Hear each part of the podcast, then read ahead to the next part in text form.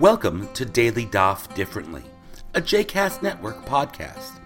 This daily podcast invites you to join us to study the daily Talmud page with a variety of liberal rabbis and teachers.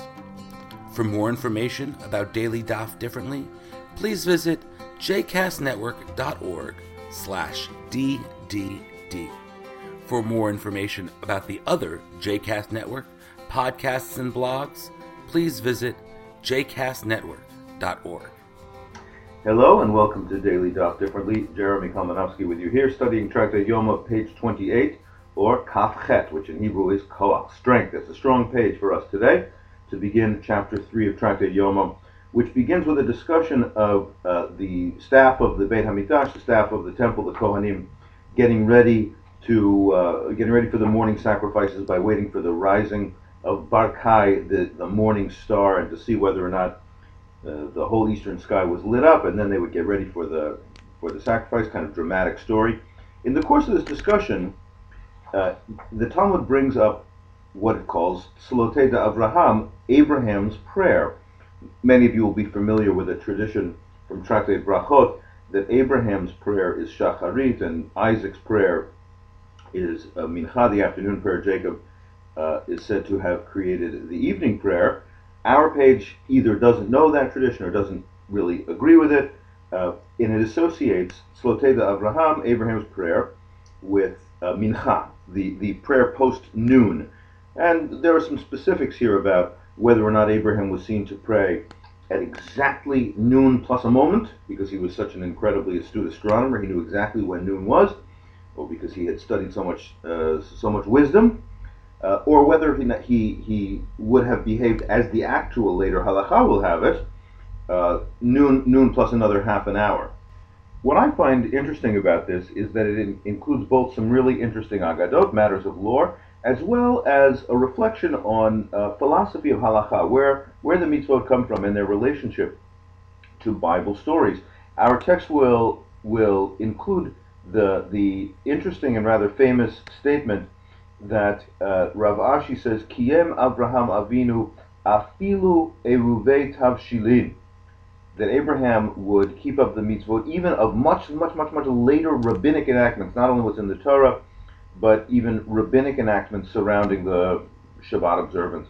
Shneemar Torotai, that Abraham uh, kept all of my uh, Torot, the plural, uh, Achat Torah shebichtav, the Achat Torah shebe'al he kept both the written Torah and the oral Torah.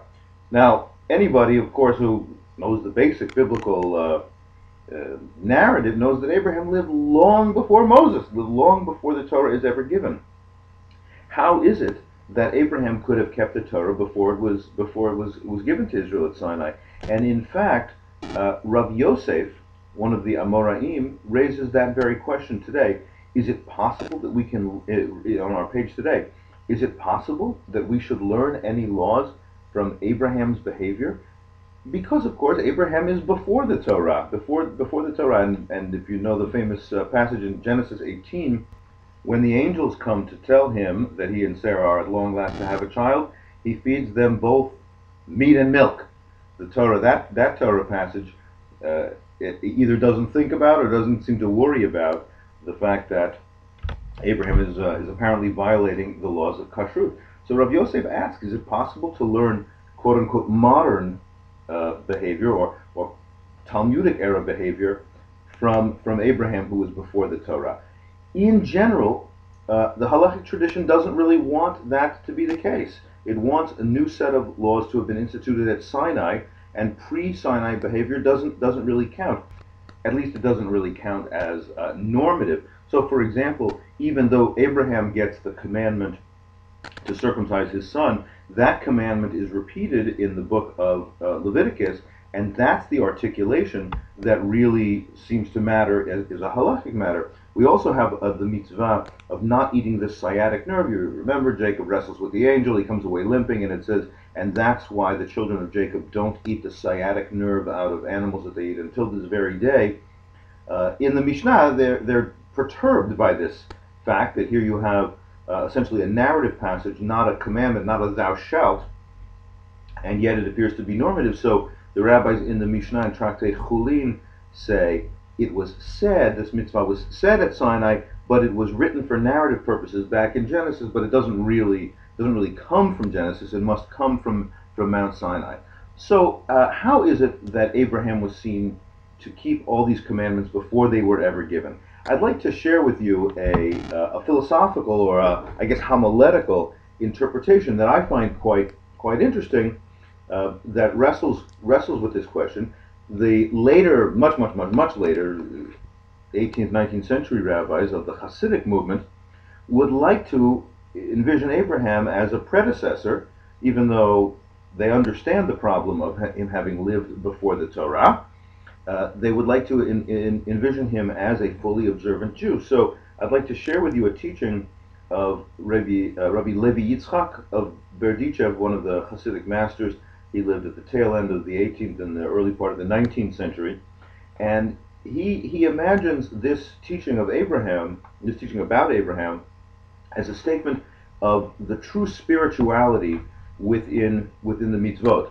Uh, he he will say that there's a there's a commonplace that says there are three, 613 mitzvot, 248 positive commandments, which are equal to uh, the number of bones in the body, uh, and 365 negative commandments, which are uh, the the mythic number of uh, uh, tendons in the body, and the idea is that that that the Torah reflects the fully realized human. If you keep all if you if you keep all the mitzvot, it's because each and every part of your body aligns spiritually with one of the mitzvot. So Rav uh, Levi Yitzchak says that instinctively your organs know what to do. And your kidney knows how to be a kidney, and your lungs know how to be lungs, and your and your meniscus knows how to be a meniscus. And they don't have to be taught these things. They just are instinctively. And they correspond in deep ways to the 613 mitzvot. Abraham, says Levi Yitzchak, was so spiritually attuned to what it meant to be a human being that he didn't need the, the Torah and the mitzvot to, uh, to teach him how to behave. He simply did them because that's who he was. He was a fully realized spiritual person. And so when our Gemara, which he, which he quotes, when our Gemara states that he kept all the mitzvot, it's because he was so purified. There were no more, there were no more uh, interposing obstacles. There were no screens between between him and God. Um, his physical body was so purified. He sig meramach evarav he understood from his 248 limbs or bones and his 600, 365 tendons, uh, haruchaniut shel kol haTorah kula. He understood the utter spirituality of the Torah, ad and and that uh, even before it was ever given, he understood it all. V'zeh asher yasad bal and this is the point of our teaching that he kept all the all the mitzvot before they ever existed in the world. May, uh, may we all be so thoroughly spiritually attuned to the Torah that we all find it as meaningful as Abraham did. Thanks for learning today's page with me, and I look forward to learning with you again tomorrow.